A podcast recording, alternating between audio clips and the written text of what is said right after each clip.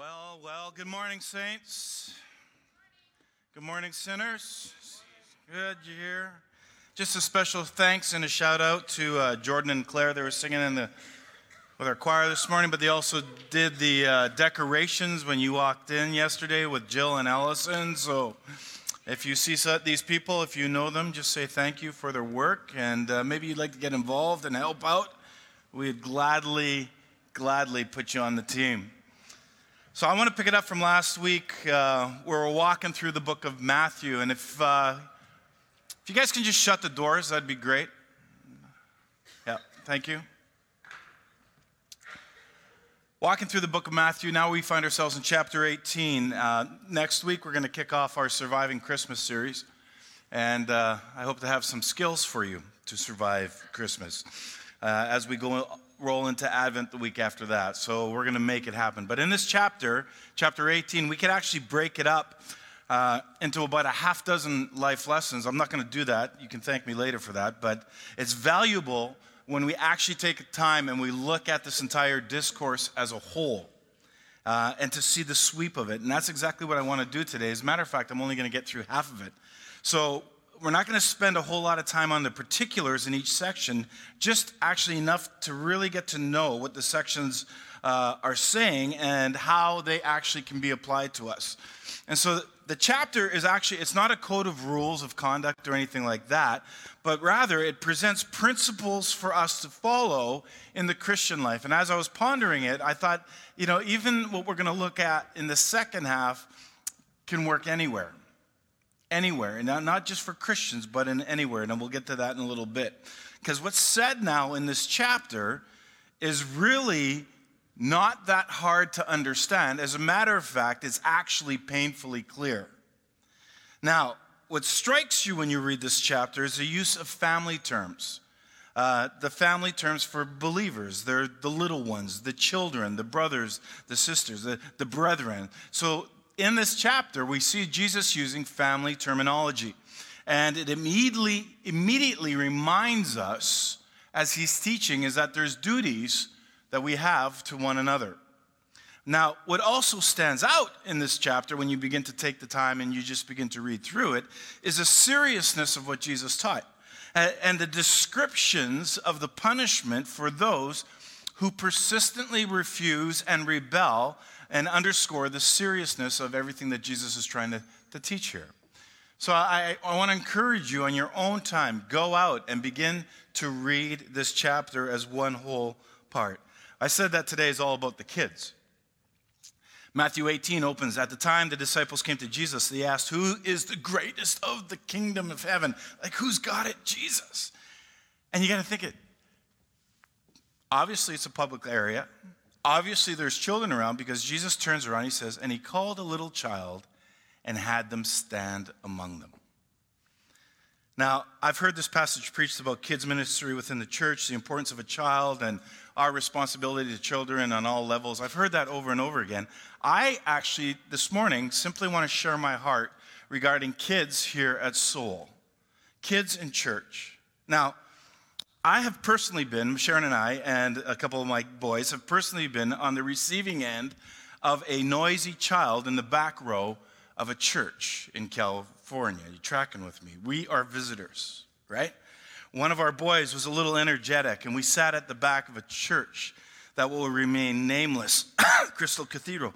And um, I always saw it on TV. And now I was able to go and visit it in person, and Sharon and I, and and our boys, we, we went and, and we sat and son number, and I'm not sure which one, it doesn't really matter. I'm probably both of them. They were energetic, and that was fine. They were kids. And a miserable usher, in his best disgusted voice, told us, Please take your child out. And so, as it turns out, one spouse went outside, as actually me. The other went inside. I had to go outside because I was going to kill the guy. But one spouse went outside, and the other stayed inside. And the fact is, both spouses fumed at that point in time. And I had to make a promise to myself to say that this would never happen to anybody else under my ministry. Can I talk to you about the kids here at Soul? I love them. I love their energy. I love their innocence. I love their action. And so, if you're sitting there thinking as a parent, Jerry, you don't know my kids. It's so hard getting them to come to church, fighting to put on socks and jackets and mitts and boots. I just don't have the energy, eh, energy, Jerry. Jerry, you just shut up. Just shut up. I've been there. We've had four boys under the age of six. I've been there. We've done that. We've pastored a church at the same time. We've led worship, taught a class, preached sermons, and we did it twice on Sundays. Ooh, excuse me. I actually, to be really honest, parents, I don't want to hear you comp- the complaints because you may not want to hear what I have to say today regarding your children. Ooh, them's fighting words. Yeah, here it is. Your kids need church. Your kids need church, and the church needs your kids. Your kids need to be here in the atrium. Your kids need to be here in the worship gathering. They need to be in the nursery. They need to be in soul kids. They need to feel that they can run free. And you hear me say that be free, run, let them go. They need that. When the gathering's over, they can run back and forth. Just don't get hit by chairs, being that, you know, whatever it is. They need to be present. They need to sense and experience and observe and participate what's going on on any given Sunday. Pick a gathering that's best for their internal clock. Make it work the best for your family. So, mom and dad, just hear me out really clearly. You are doing something very, very, very important. And I know it's not easy. And I see you when I watch people walking in with your arms overflowing. And I, I know, I know you've already come to church tired. I get that.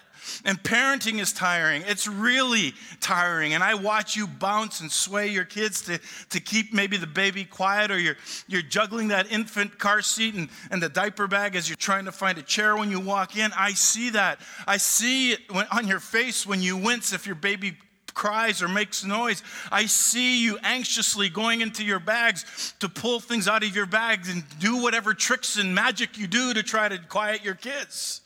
I see all that. I see you with your toddlers and preschoolers. I watch you cringe when a girl asks an innocent question in a voice that wasn't an inside voice. You tracking with me? I, I hear the exasperation in your voice as you beg your child, just sit down. You know, I, uh, not everyone is looking. You need to know that, but it feels that way sometimes. And I know you're wondering, is it worth it? Why do I bother? What should we do? You know, they have live stream. We can live stream now. I know I know you often leave the church more exhausted than fulfilled. I get it. But understand, parents, what you are doing is so important. When you are here, the church is filled with joyful noise. It is. When you are here, the body of Christ is more present.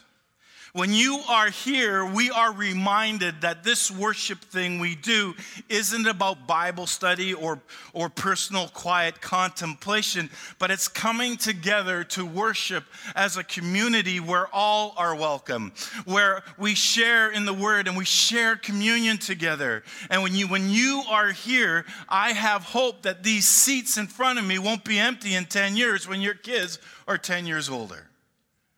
And I know that they're learning and, and why we worship. Uh, you know, all this is so important to do it now when they're young before it's too late. They are learning that worship is important. They're learning that we prioritize our coming together, our gathering together, that that's important. And I see them learning. I see them in the midst of their cries and their whines or their giggles, you know, in the midst of, of crinkling fish crackers all over the place and growing piles of crumbs. You know, I see a little girl who insists on going two rows up to share a piece of their cracker or cookie with someone that they've never met, or those who love to come walking out to the front of the stage just to check out the pastor to make sure he's preaching, you know, proper theology. I hear the little boys quite loudly slurping his cup, his last drop, his every last drop of wine out of the communion cup, determined not to miss a drop of Jesus, only to crunch it when it was all said and done and afterwards. You know, I watch children color excitingly on their table, and they, they'll make a cross and then they point to the cross at one side of our auditorium. I, I hear from here, I hear the echoes of the amens with those kids who are just three seconds behind everybody else. I see your children learning. And I know how hard it is and what you're doing. But I want you to know, people, that it matters. It matters to me. It matters to my children not to be alone in the seats. It matters to the congregation who knows that other families care about faith that faith is first. It matters for them to see young people and youth growing up within the realms of the community. And even on those weeks when you can't see those, those little moments, trust me, it matters that they're here. It matters that they learn worship and what we do as a community of faith together, that everybody is welcome. It matters that our kids worship uh, is important. You know, we, we, have to teach our children that their worship matters. We teach them uh, that they are enough right here, right now, that they even function just as members of our church community. They don't need to wait until they can believe and pray or worship a certain way to be welcome here. And I know adults who are still looking to be shown that. And it matters that children learn that they are an integral part of the church community, that their prayers that they write down, that gets delivered to us in staff meetings, that their songs, and even their badly or perfectly de- timed, depending on who you ask, those cries or those whines or those joyful noises, because it means that they are present in our midst. I know it's hard, but you need to hear it from me. Thank you. Thank you for what you do when you bring your kids to church, because please know that that, that your family, with all its noise, with all its struggle, with all its commotion and joy, you're not simply tolerated. You are a vital part of the community gathered in worship. Yes? Yep, yep. Well, you don't know my kids. Yeah, I do know your kids. Listen loud and clear. Children are welcome here at Soul. Parents and caregivers, you need to relax. God put the wiggle in the child. That's just the way it is. You don't have to suppress it here. We don't expect perfections from your child. You maybe, but not your kid. And that's why we have tables for you. That's why we have toys and crayons on the outside of the auditorium. So kids can not only be preoccupied, but they can also listen to the worship at the same time. They are multitaskers. And I understand they're going to make noise. Man, they're kids. They're kids. And because kids love to draw, I will say this Parents, I invite you, I challenge you, parents, to encourage your kids to do a drawing and encourage them to give it to me on a Sunday. And here's my, here's my pledge to you I will start a wall in our office where we will post all the kids' drawings that come to me. Why? Because the way we welcome children shapes their responses to the church, to God, and to one another.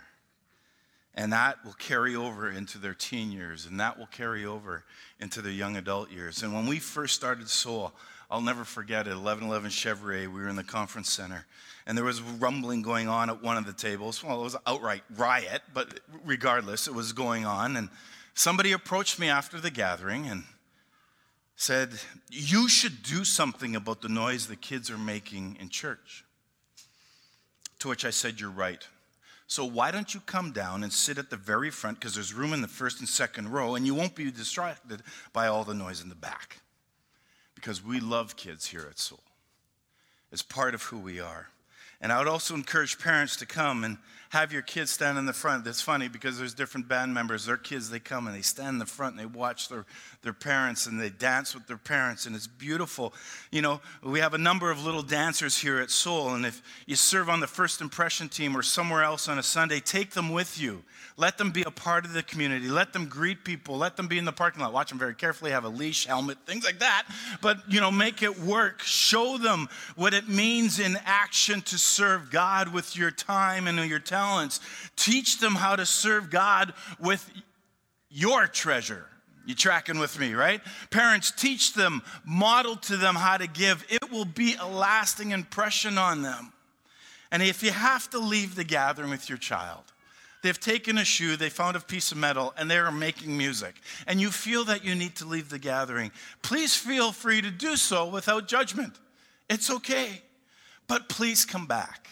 That's the most important thing. If you if you need to nurse, there's a place in the women's washroom just inside the hallways, uh, just right there uh, by the change room door that's made up really nice. It's perfect. It's just for ladies only. Just want to throw that there. Um, and if you're a person who gets offended by a lady publicly breastfeeding, please, and I mean, please put a blanket over your head and you'll be okay. right? Children are a beautiful and often a messy reminder that the church is growing. It's what it is. Now, can I get back to our text? Our goal in Bible study is not to determine the personal meaning of a verse. Our goal is to discover what the Holy Spirit meant when He gave us the chapter. And so the disciples are all about who's the greatest. Hey, Jesus, who's the best? Who's the best? You know, I, I, I do that all the time in my hockey team, but that's a whole different story. Jesus puts a child in their midst. He all of a sudden focuses the attention on this little squirrely kid, and he tells them that they got to become like this kid. You got to be kidding me. And the point of the child as an illustration, the point is humility. It's not innocence and it's not faith, it's humility. The child is not concerned with social status. That eventually comes, but, but it doesn't matter whether you're six or 60, you only get to heaven one way, and that is by humbling yourself. And all of us are little children of God, and the humility must always be there. We, we enter the family only by humility when you think about it. Babies don't enter the world with boasts, brags, demands, and you know, you need to meet my. They, they kind of say that, but they're not demanding their rights and what they're going to do. No, they're born dependent upon their parents for everything. Humility. Humility impacts the family.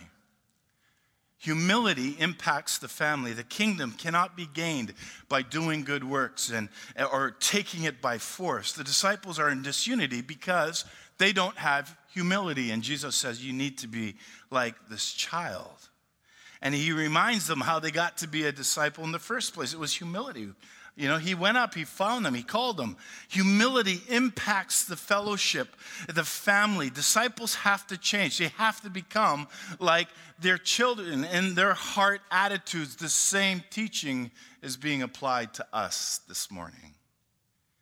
And the person who truly humbles himself will be the greatest in the kingdom.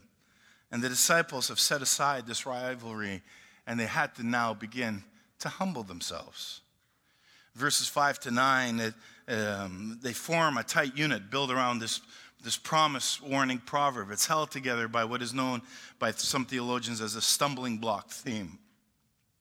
And you can read it there on the screens, but the first part of the teaching is a blessing. You know, whoever welcomes a, a little child in the name of Christ welcomes Christ. That, that's a blessing. Jesus was not meaning a little child literally, but one who humbled himself. Now, again, stay with context one who humbled himself or, or herself to receive Christ by faith. They are the disciples. They're not they are not welcome because they're great. They are welcome because they're believers in Jesus. And on the other hand, children are also susceptible to danger and they can stumble, even the best of them, the greatest of them, right? And so the warning's given to those who cause the little ones to stumble. There's a warning that's given when we cause other people to stumble. And because that crime is so great, when people not only reject Jesus, but seek to cause the little ones and the believers to sin and to turn away from Christ, there's a very strong denunciation that is there. It'd be better for them to be drowned in the sea before doing it, before committing the crimes and ending up in the end times. And so it's interesting because Jesus makes this point that the little ones, the disciples of Jesus, are under his care. And whatever people do to them, they're actually really doing to Jesus. Think about that. Whatever we do in the family to one another, we're actually doing to Jesus. And again, it fits with the imagery of family. Verses 8 and 9, Jesus instructs his disciples to get rid of the things that cause them to sin. I love this passage. For you literalists, some of you are sinning really bad. He challenges his followers to be severe about dealing with their own sins. The language that Jesus is using is extravagant without question. We know that he doesn't mean go and cut off your hand literally. But the point is, is that the disciples could also become aggressors and not just victims. Think about this in the realm of family. Think about that in the realm of church. And Jesus says, But if your hand, in other words, the failure to deal radically with sin in our own life, especially sin that harms other believers, right, is problematic. It's not enough for Christians to confess the sins and then to go on to their normal way. When we begin to understand the scripture, they got to determine, you and I have the onus on ourselves to determine how to rid themselves of the opportunity and the propensity for such sin. How do we deal with this stuff in our life? And Jesus says, take the radical approach and cut it off. He goes on, he begins to describe again how a shepherd seeks one after one, one sheep takes off, leaving the 99 on the mountain. So he goes out and he searches for that one that's in danger. And then there's great rejoicing when the lost sinner is reconciled and comes home. When we can summarize the, the, this whole first part of the chapter like this is that look at you and I, when we begin to read Matthew 18, we need to deal with our own selfishness and sins.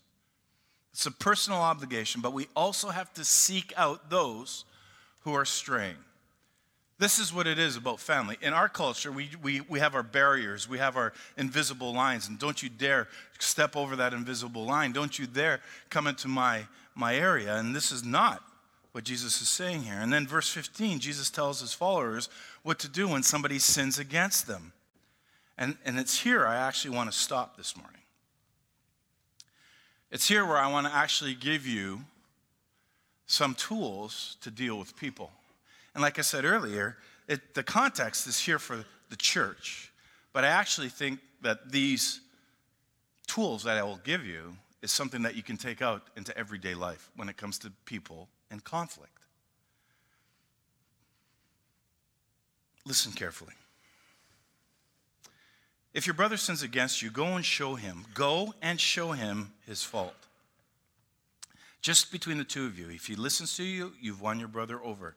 But if he will not listen, take one or two others along, so that every matter may be established by the testimony of two or three witnesses. If he refuses to listen to them, tell it to the church. If he refuses to listen to the church, treat him as you would a pagan or a tax collector. Let's understand the context of this chapter. He's talking, Jesus is talking to the disciples, he's talking to the family, he's talking to the church. The church is people. So look at it's natural that most problems in church are between who? Okay, let me let, let, let me help you out. Most problems in church are between people. Thank you. Very good.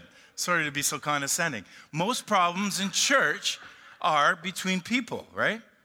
And this is what we find ourselves. And most problems involving people result in one of these three things. The first one is a miscommunication, right? How many times have you been offended by somebody in a church setting or in, let's say, a work setting? And why is it? It's because miscommunication. Uh, the other one is wounded pride. And the other one is spiritual immaturity. I'll say this that the first one is actually hard to prevent totally, it just happens. The second one is easily dealt with, unless, of course, you're the one with the pride issue. The latter is both difficult and simple because it takes time, it takes effort for us to grow spiritually. And so God is patient with us, is He not? And we should be patient then with each other, but we should strive to be growing and strive to be maturing and to grow and mature in Christ. When you think about it, to do that in our faith is a multifaceted task, but a big chunk of it comes in our understanding of servanthood and humility. And this chapter, Matthew 18, is actually a gold mine for this. So, what happens in our world today? When we feel that somebody has sinned against us, what do we do? We pull out our keyboard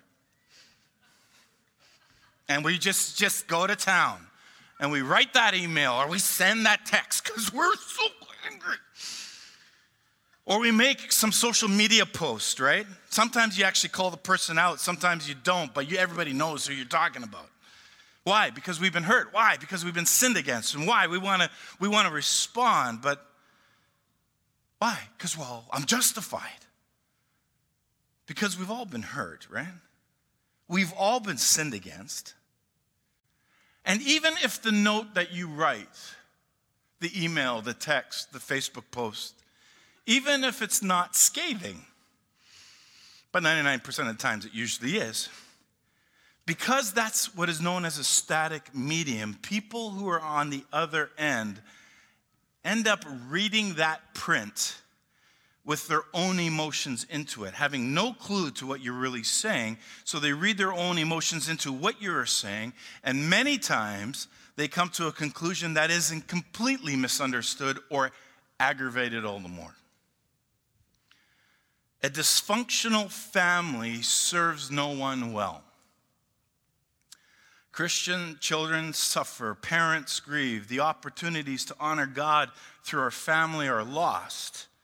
And the same can be said of the church. If we allow disharmony amongst brothers and sisters in Christ, we too become dysfunctional and we suffer and God grieves and, and opportunities to honor him through, through our family are lost. And so what Jesus does in this passage is he gives us a very simple plan to resolve conflict.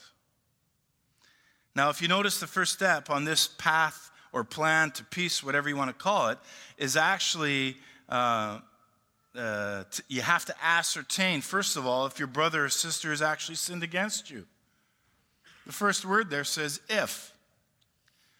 Look at that first part of the verse. If your brother or sister sins against you. This, this is important because sometimes we label something as sin when it actually is simply just a preference or it's a pet peeve or it's a personality trait or just it's a personal irritation that bugs us, but we think we've been sinned against. And so when you find yourself in the conflict with another believer, we need to ask ourselves specifically what sin is being committed here and where does the Bible address that sin? Are you tracking with me when I'm saying this? We need to be specific. We need to test your answer against the scripture. If it passes, if you found what it's all about, Jesus' model now will guide you. If it doesn't, you're going to have a different problem. And notice the emphasis is now on you. Sometimes we're called to overlook something and, and honestly not even say a word. Some people, they're so sensitive and they just take every word. You know, sometimes you just need to grow up, overlook stuff. People say stupid stuff. I say stupid stuff. You don't think I articulate my messages so that to provoke a reaction? Oh, now you got me mad because you told me to put a blanket over my head. Yeah, I did. It's stupid. It's not sinful. I'm trying to give you practical application.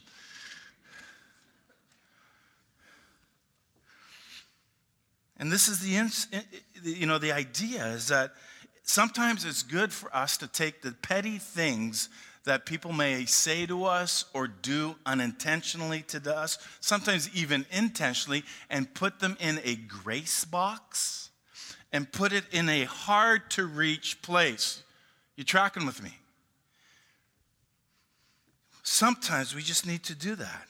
And in those instances, when we actually do that, then we begin to fulfill Ephesians 4 2 that says, Bear with one another in love. Put up with each other. people are going to say things. People are going to do things. People's personality are irritant. Some people's voices, like mine, is like a chalkboard, and as the nails are going down, or like biting on tinfoil. My favorite, right? You you got it. Sometimes you just got to put it in a grace box, put it up high, and move on. And bear with one another in love. And while we bear with something, some things and overlook some things, we can, uh, you know, we don't have to put up with sin. Somebody once said this the church should be a safe place for sinners without being a safe place for sin. I love that. The church needs to be a safe place for sinners, but not without being a safe place for sin. But I'm afraid that in our time now, in our culture, the opposite is true. We just let a lot of stuff go. Why? Because we're afraid. We're afraid of talking with people. We're afraid, oh, you're going to judge me. You're gonna... We're afraid of the conversations. And the opposite is true in some cases, in some churches. You know, we can't keep our anger or our animosity inside the box, and it lashes out. So let me just say this if you're a believer here today, if your brother and sister sinned against you, if somebody in this community, maybe they're not even part of this church community, but they're part of another church community, if they sinned against you, there are two important imperatives that you need to follow. These are Jesus' commands go and show. Look at the next phrase go tell him his fault between you and him alone. To go means to continue to go. It means to pursue without being distracted. We're not to wait around until the other person comes to us. The, the word tell it refers to being convincing. You, you got to you, you can't be casual or indifferent or like act like it's going to go away on its own because it won't. Don't wait for the other person to come to you, or you're going to be waiting for a very long time, possibly forever. Working towards reconciliation, when you think about it, when we work towards reconciliation, it's always my responsibility. It's my responsibility. So whether we sinned against somebody or not, which is actually Matthew chapter 5 deals with this, or we've been the one who's sinned against, which is Matthew chapter 18, it's always our duty to go. And this is the first step. And, and I like what Jesus says between you and him alone. So if some brother or some sister has sinned against you, he or she needs to be the first to know. Conflict is not going to be resolved accidentally, but only if we are intentional in that. So if you're dealing with conflict today, and when I talk about stuff like this, some of you are having conversations in your head and names and voices and stuff, but you don't know. Well, I know I don't know, so just listen to what Jesus is teaching and then take Jesus' word for it, not mine. You know, it's not easy. Never said it was, but it's so important. When we go and we talk with one person, eh, you know what that actually does? It actually avoids shaming the person that you're trying to talk to. When you make it a one on one conversation, you avoid the shame. If you go public with your offense without talking to that person about it, you actually bring shame on them and you start bringing you know, your business and their business to everybody else. It doesn't really matter. The principle that Jesus is saying is look, keep your circle small. You go and talk to that one person. Also, talking one on one, face to face with an individual, when you're face to face, it minimizes any misunderstandings. They're there. They can read your face. They can hear your voice. They can see the emotion. They can feel your tears. Right? Yee. And then sometimes you'll discover when you get into a face to face conversation that maybe, just maybe, you were mistaken. Or maybe there's a simple misunderstanding that can be cleared up simply by just meeting together. You know, there's a fascinating story, and, and you need to read this. This is, this is found in Joshua chapter 22. Two and a half of the tribes uh, uh, uh, in Joshua 10, 22 are on the east side of the Jordan River, and they, they construct this altar. And uh, excuse me, the other tribes go ballistic. And uh, they accuse these two and a half tribes of being, well, they accuse them of pretty vile things, and eventually they are ready to uh, take them to war and to decimate these tribes. These are the children of Israel.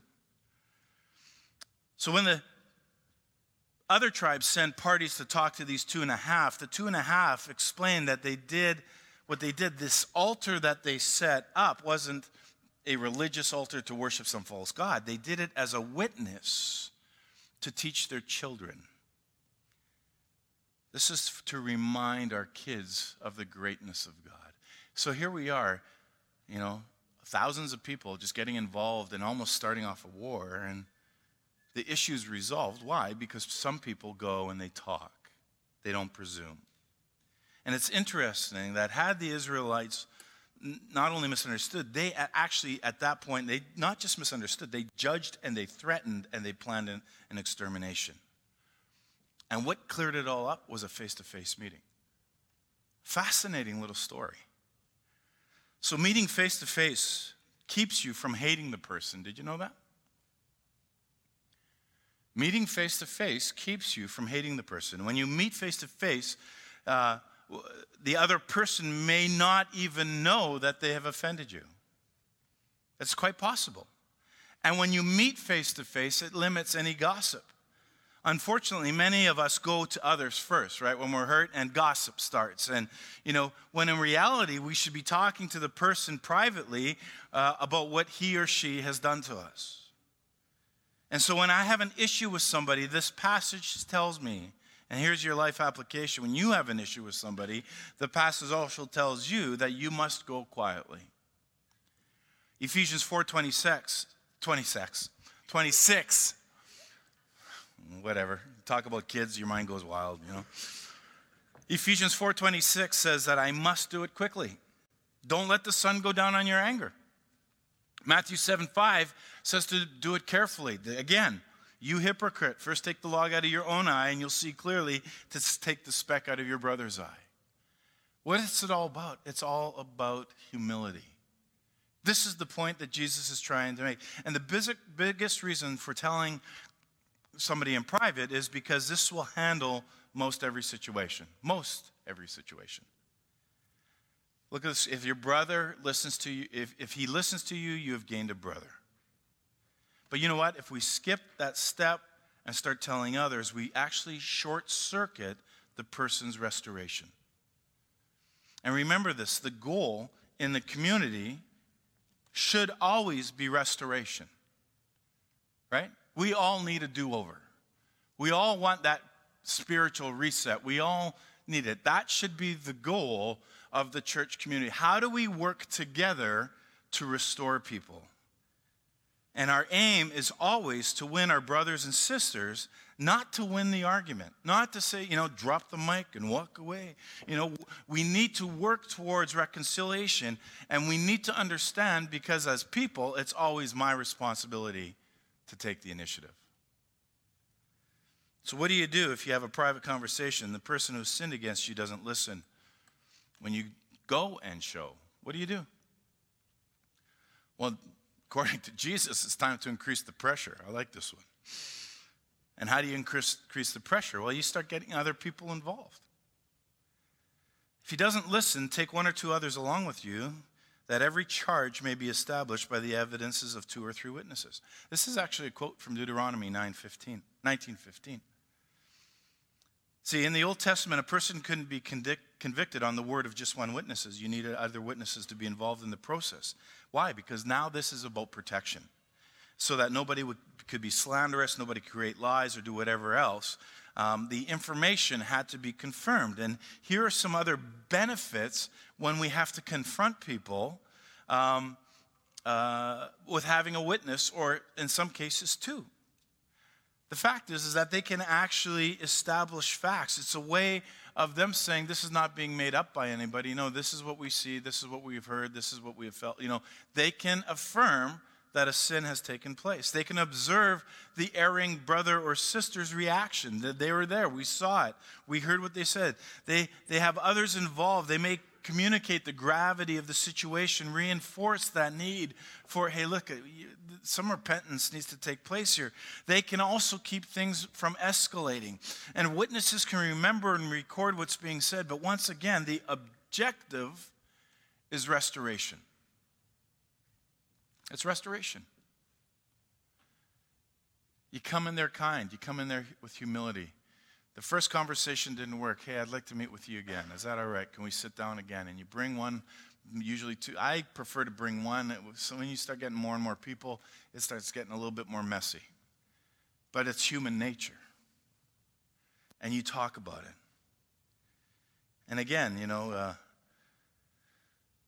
if your sibling, spiritual sibling, if I could put it that way, repents, then you restore them. You stop the process. You don't tell others about it. If he or she doesn't, then according to Jesus' teaching, there's actually a third place to move on to. And again, the passage moves from a singular involvement to a plural engagement, and more so the further you go in the process. The third step says that we need to make a public announcement to the church. Oh, this is my favorite. Because Jesus said, if he refuses to listen to them, tell it to the church. This is a sorrowful, sober, serious moment. And if anything has to get this far, it shouldn't be rushed into. This is a step when there is continued, confirmed, unconfessed sin in one person's life that is affecting the community. We're not to go and go on a witch hunt, and we're not the sin police for Pete's sake. You know, but as members of a community, a Christian community, membership has its privileges and, and its responsibilities. And this level, like the first two, is meant to be loving. It's not meant to be heavy fisted. It's meant to be loving.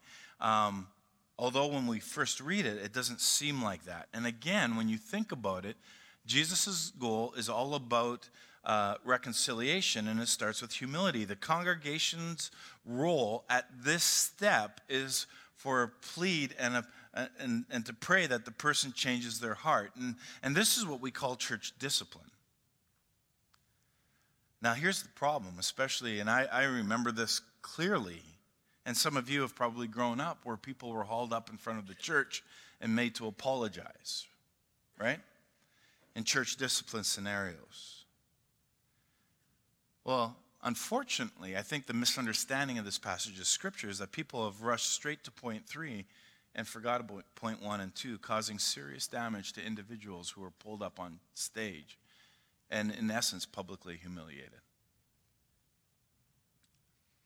I think if we're going to start talking about this stage, what Jesus is referring to, we need to go to Second Thessalonians chapter 3 verses 14 and 15. Which actually captures the heart behind what is called church discipline. If anyone does not obey what we say in this letter, take note of that person, have nothing to do with them, that he may be ashamed. And don't regard him as an enemy, but warn him as a brother. Interesting outline there. The idea is that exclusion should make the believer repentant. Again, if there's conversation going on, it's not like you're giving a person a cold shoulder. They understand what's going on, but we should also be waiting with open arms. Loving them as, as, if I could put it this way, as outsiders willing to be won back over. And again, if we study Jesus, who does he love? He loves the pagans, he loves the tax collectors. But he was also very straight and very direct with them. And so we have to try to make the distinction between restorative discipline and vindictive discipline. Because discipline carries with it the goal of teaching, of training, whereas punishment is often just an end of itself. You do wrong, you get punished. Discipline is a whole different story. Hebrews says, For the moment of all discipline seems painful rather than pleasant, but later it yields the peaceful fruit of righteousness for those who have been trained by it. There is something positive when there is discipline in our lives. And so, if you're like me, this process actually is very intimidating. I feel that way. But knowing this, Jesus gives us two promises when we take the step to obey him. The first promise is, is that of his power. When you and I begin to pursue biblical peacemaking by following these steps that he outlines, verses 18 and 19 tell us that what is done here is to be declared also in heaven. And he says, Truly I say to you, whatever you bind on earth shall be bound in heaven, whatever you loose on earth shall be loosed in heaven. And again I say to you, if two of you agree on the activity of earth about anything they ask, it will be done for them by my Father in heaven. This passage of scripture, and that is so used out of context in so many different ways, I can't even go about right now. This passage of scripture is about church discipline. It's about trying to restore people who have strayed outside the family. Heaven itself endorses the activity of the church when discipline is done in the right way, when our confrontation with one another is done in a right way. Secondly, there's the promise of his presence. And it's taken a while for us to set the context, but now we come to this text found in, in verse 20 For two or three are gathered in my name, there I am among them. How many times do we hear that? Oh, there's nobody in church today. Well, the Bible says where two or three are gathered, you know, God's here. That's not what it's talking about. Context determines the meaning of the scriptures. And we need to see this. Where two or three. Who are the two or three? Notice that. Who are the two or three? Those are the witnesses. The witnesses in verse 16, verse 19. This sounds like a nice promise for a small prayer meeting or nobody at a worship service, but it actually breaks down at that point. That's not what it's about. If God was only with us when two or three gathered, does that not mean He's not present when I pray alone? Like, I, I, I don't get. Also, this text says two or three, not two or more. Does that mean that God is not with us when we have four or more? Well, of course not. God is omnipresent. And so we have to remember the context of the verses is church discipline. It's relational correction. But there's one thing we have to do, and I actually think it's probably the hardest of all. When somebody sins against us, we're to forgive. And right after this passage, we see that we have to be willing to forgive 70 times 7 when somebody sins against us. It now begins to, when it, when it comes to relational conflict, it gives us a whole new perspective of what we're doing here. C.S. Lewis once said, he said this everybody says forgiveness is a lovely idea until they have something to forgive. I, I just love how he did it. You know, we are called to forgive the faults of fellow believers. And the only way we can do that is to remember exactly how much you and I have been forgiven. There are two Greek words for forgiveness. One refers to the debts that have been paid in full or canceled in full. The other means to bestow favor freely or unconditionally. And we're to go so that we can let go. We're to love so that we can leave the hurts and, and working towards reconciliation. Remember, people, it's always my responsibility. And this is exactly what God has done for us. And this is what He calls us, the church to do for others. And it's the way of being a peacemaker. And, and when we do what we're called to do, we have the promise of His power, we have the promise of His presence. So I'm writing my sermon. And then one thought comes because you, you can't preach a sermon unless you can preach it to yourself. And so the one question comes is so, is there anybody you need to have a conversation with? Is there anybody you need to have a conversation with? And then were you actually sinned against, or was it something much less? And I believe that what Jesus shares here hits us all deep at the center of our hearts. So, how's your attitude? Go ahead if you want to just start playing. How's your attitude?